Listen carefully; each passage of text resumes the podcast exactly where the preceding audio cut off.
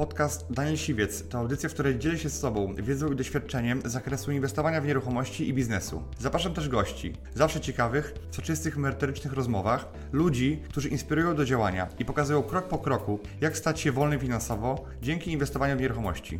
Posłuchaj ich historii, zastosuj modele działania, wykorzystuj narzędzia i uzyskuj podobne rezultaty.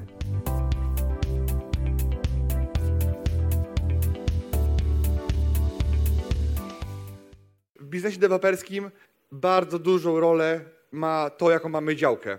Można mieć wszystko dobrze, wszystko, mieć całą wiedzę, mieć wszystko ogarnięte, mieć ludzi, ekspertów, yy, natomiast działka, jak masz złą działkę, to wszystko się może posypać. Dlatego tak ważne w tym, w tym biznesie jest przygotowywanie projektu i znalezienie odpowiedniej działki. Więc ja chciałem o tej działce wam cię trochę powiedzieć, yy, jak ja mam jakby na to wzgląd, bo ja wolę kupić działkę dzisiaj, która jest pewna i droga, niż kupić działkę, która jest niepewna i tania. Może dzięki temu dużo zarobię, ale mo- mogę też nic nie zarobić tak naprawdę. Dlatego wolę zapłacić drogo, albo no, stosunkowo drogo, ale dalej mi się to opłaca.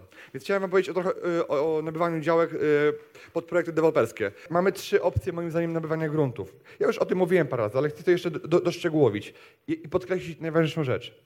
Możemy kupić dzisiaj działkę rolną, która będzie naszym bankiem ziemi, ale to jest, nie wiem, dla kogoś, kto ma dzisiaj parę set tysięcy luźnych, parę milionów luźnych i chce sobie wsadzić pieniądze, nazwijmy to, na lokatę i kiedyś może coś z tego będzie. I ja tak nie działam. I teraz nawet ci deweloperzy, którzy mają duże pieniądze, mają duże banki ziemi, to im się też to nie opłaca. Dlatego, że na działce się zarabia, nawet można zrobić sto procent. Kupiłem za milion, za, za trzy lata chodzenia jest warte dwa miliony. To jest dobry zysk, sto procent. Natomiast deweloper, który to kupuje później za dwa miliony i na tym buduje, zarabia później cztery. I to dwa razy szybciej i dwa razy pewniej niż ten, kto kupi działkę za milion i nie wie, kiedy ją przekształci, nie wie, kiedy ją e, załatwi media, nie wie, kiedy załatwi jakąś drogę i nie wie, czy w ogóle to zrobi. Dlatego ja wolę zapłacić dwa miliony za działkę, albo niech to będzie nawet sześćset tysięcy w innej skali, czy sześć milionów, ale ja wiem, że ja kupuję dzisiaj coś, co jest pewne, co jest takim pewniakiem inwestycyjnym, bo ja w dwa lata przeprowadzę cały proces, wybuduję to, sprzedam i zarobię dwa, trzy razy więcej niż ten, kto mi tą działkę dostarczył. I moim zdaniem dzisiaj powinniście patrzeć na działki pod kątem tego, że albo one są już gotowe, czasami nawet pozwolą im na budowę, albo one są jeszcze częściowo przygotowane, trzeba pewne rzeczy uzgodnić, załatwić, jak przyłącza, jak warunki zabudowy, jak coś, co ma, na co macie pewność. I teraz ja bym trochę ostrzegał przed kupowaniem yy, działek z pozwoleniem na budowę. Tutaj to można kupić bardzo fajną okazję. Bardzo fajną, ale można też się yy, ładnie wpakować. Wiecie dlaczego? Dlatego, że jest bardzo duża szansa, że jeżeli deweloper sprzedaje jakąkolwiek działkę ze wszystkim, to ma dwa powody. Prawdziwy i nieprawdziwy. I teraz pytanie, które wam powiem. Ten, który dobrze brzmi, czy ten, który jest prawdziwy? I teraz popatrzcie sobie, jeżeli inwestor świetnie mu idzie i ma ileś tam projektów i chce się jednego pozbyć, to musi mieć naprawdę dobre story, żebyście to łyknęli. Dlatego tu trzeba być bardzo czujnym. Jeżeli macie projekt od profesjonalisty, kupienie całego biznesu, to niech się wam zapali czerwona lampka. Tak, ding, ding, niech się za wam zapali, bo tutaj trzeba wydać dwa razy więcej pieniędzy i czasu, energii na sprawdzenie tego case'u. Tylko, że tu trzeba na due diligence wydać dużo więcej pieniędzy i być ostrożniejszym dziesięć razy bardziej. Bo jak kupujemy działkę od chłopa za płotu, to jak mu patrzymy w oczy, widzimy, że jest szczery gość, to wtedy wiecie, to ryzyka jest, są mniejsze, bo on nie dokopał się do badań gruntowych, on jeszcze nie wie o, o pewnych rzeczach, które wy możecie wiedzieć jako zawodowcy. Dlatego jest, uważam, że mniejsze ryzyko kupowania od kogoś prywatnego działkę niż kupowania od takiego rasowego przedsiębiorcy. Ale jak takich działek szukać? To sposobów jest jakby tyle samo, taka sama długa lista jak szukanie okazji na flipa.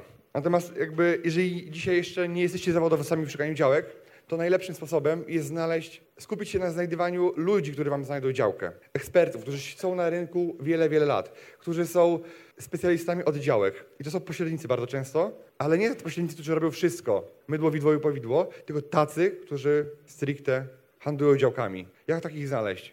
Po prostu oni się ogłaszają, tak? Jak on ma wszystko w swojej ofercie, to nie ma nic. Ktoś, kto chodzi po danym terenie, jeździ, ludzi, z ludźmi się zna, to on może nie mieć czegoś w ofercie w internecie, ale mieć, telefon, y, mieć numer w telefonie i on jest w stanie zadzwonić na wasze y, zlecenie i, ten, y, i tego gościa dogadać, że jest klient, który kupi tą działkę. I ci pośrednicy często oni mają większe kontakty, większe możliwości, czy w urzędzie, czy cokolwiek, żeby dotrzeć na wasze zlecenie do jakiejkolwiek działki. To jest jeden ze sposobów, tak? Ja, ja, ja na przykład wiem, że jeżeli wszystkie możliwe sposoby uruchomicie, to tych okazji będzie więcej niż, niż możecie kupić. I ile powinna kosztować taka działka? To jest takie podstawowe pytanie. I teraz działkę nie patrzy się nigdy z perspektywy, ile, panie, ile za metr? Tak ludzie na pierwotnym kupują mieszkania. Tutaj to nie ma w ogóle znaczenia. Ja nie patrzę nigdy na działkę, jak kupuję ile za metr. Ja patrzę tylko na, na jedną rzecz. Ile ta działka jest w stanie, ile jestem w stanie tam położyć, wybudować budynku. Jak duży budynek jestem w stanie wybudować. Czyli jednocześnie jak mam działkę na przykład pół hektara, mogę tam wybudować na przykład pięć tysięcy metrów, czyli to jest jakieś kilkadziesiąt mieszkań, to mogę za nią zapłacić załóżmy dwa miliony złotych.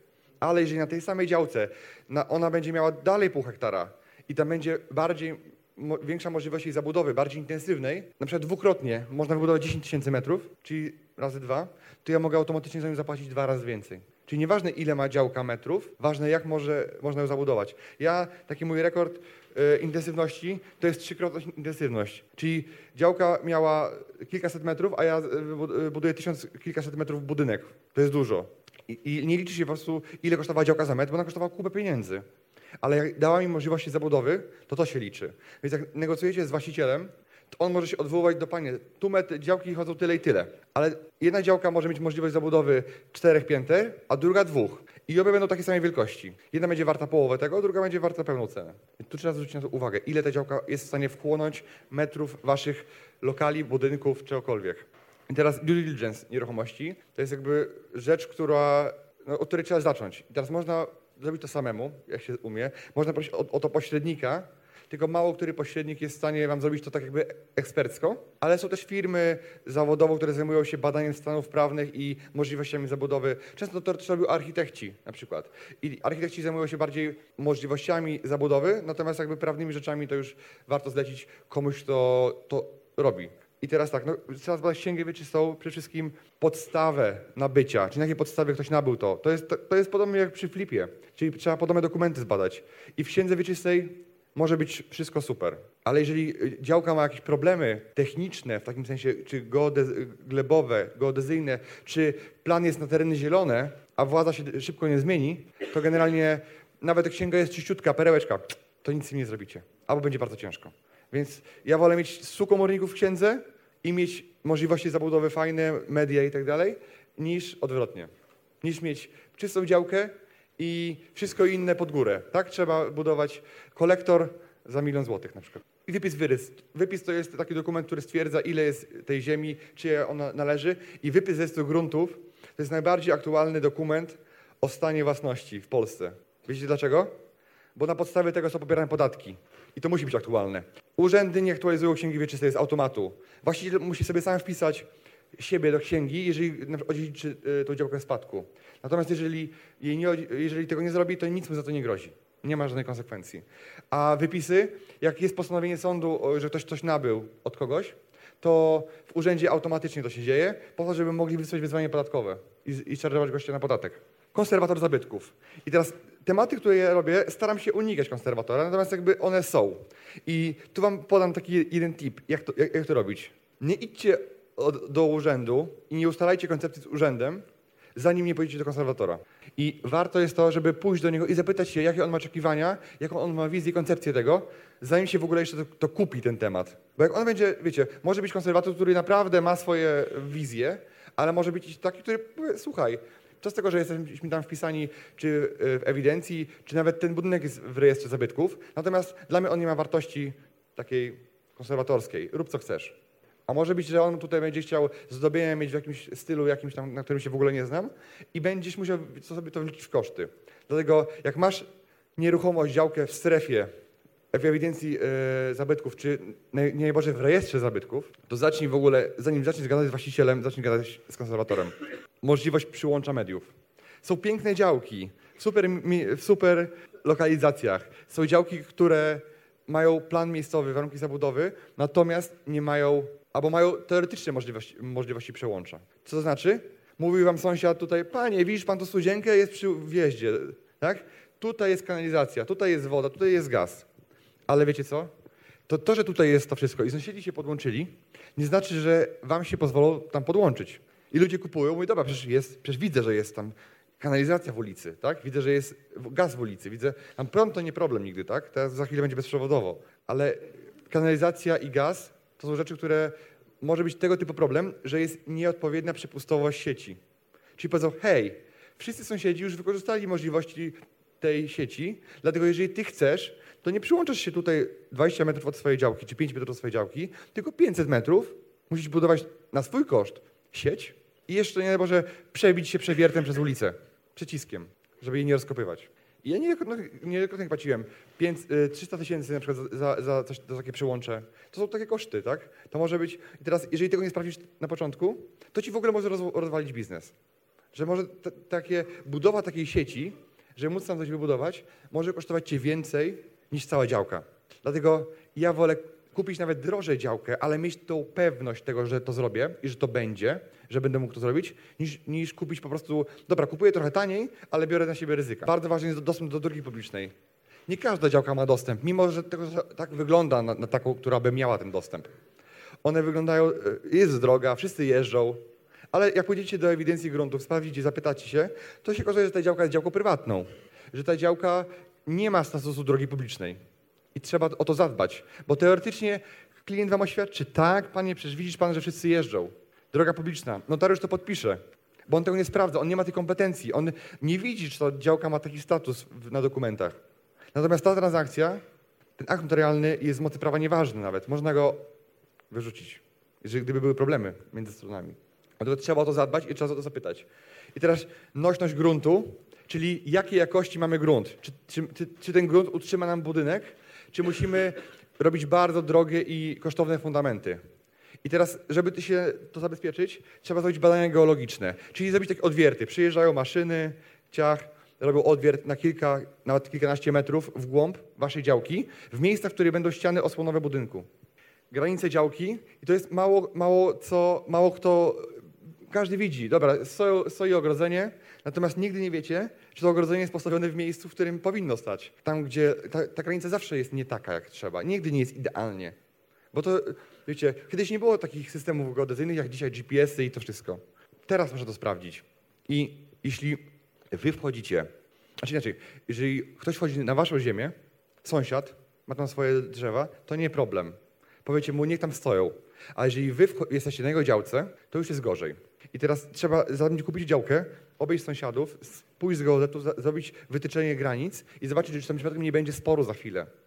Bo może być później, wam się wydaje, że działka jest taka fajna, a tak naprawdę geodezyjnie może być tam pułapka. I teraz to jest najbardziej kluczowa rzecz w działkach, to jest to, jakie ona ma możliwości zabudowy. To są dwa dokumenty dzisiaj, a pojedziemy nawet trzy, bo doszło coś nowego. To jest miejscowy plan zagospodarowania przestrzennego, czyli to jest taki nadrzędny dokument, który stwierdza, co można na działce wybudować. I teraz, jeżeli chodzi o ten miejscowy plan, to jest nadrzędny dokument i ten dokument mówi, która działka konkretnie może być jak zabudowana. Czy tam może być blok, wieżowiec, domek jednorodzinny, cokolwiek i ona wam to stwierdza. I teraz to jest dokument nadrzędny, ale co, bo połowa działek w Polsce nie ma tego planu. Wiecie, dlaczego nie ma planu? Bo nie ma pieniędzy na te plany, one są drogie. Urbaniści biorą kupę kasy, a miasta nie chcą inwestować. Dlatego jest taki dokument jak warunki zabudowy, wuzetka. Ona daje duże możliwości, bo można mieć jednocześnie na jedną działkę wuzetkę na to, na to i na tamto. Mieć trzy wuzetki.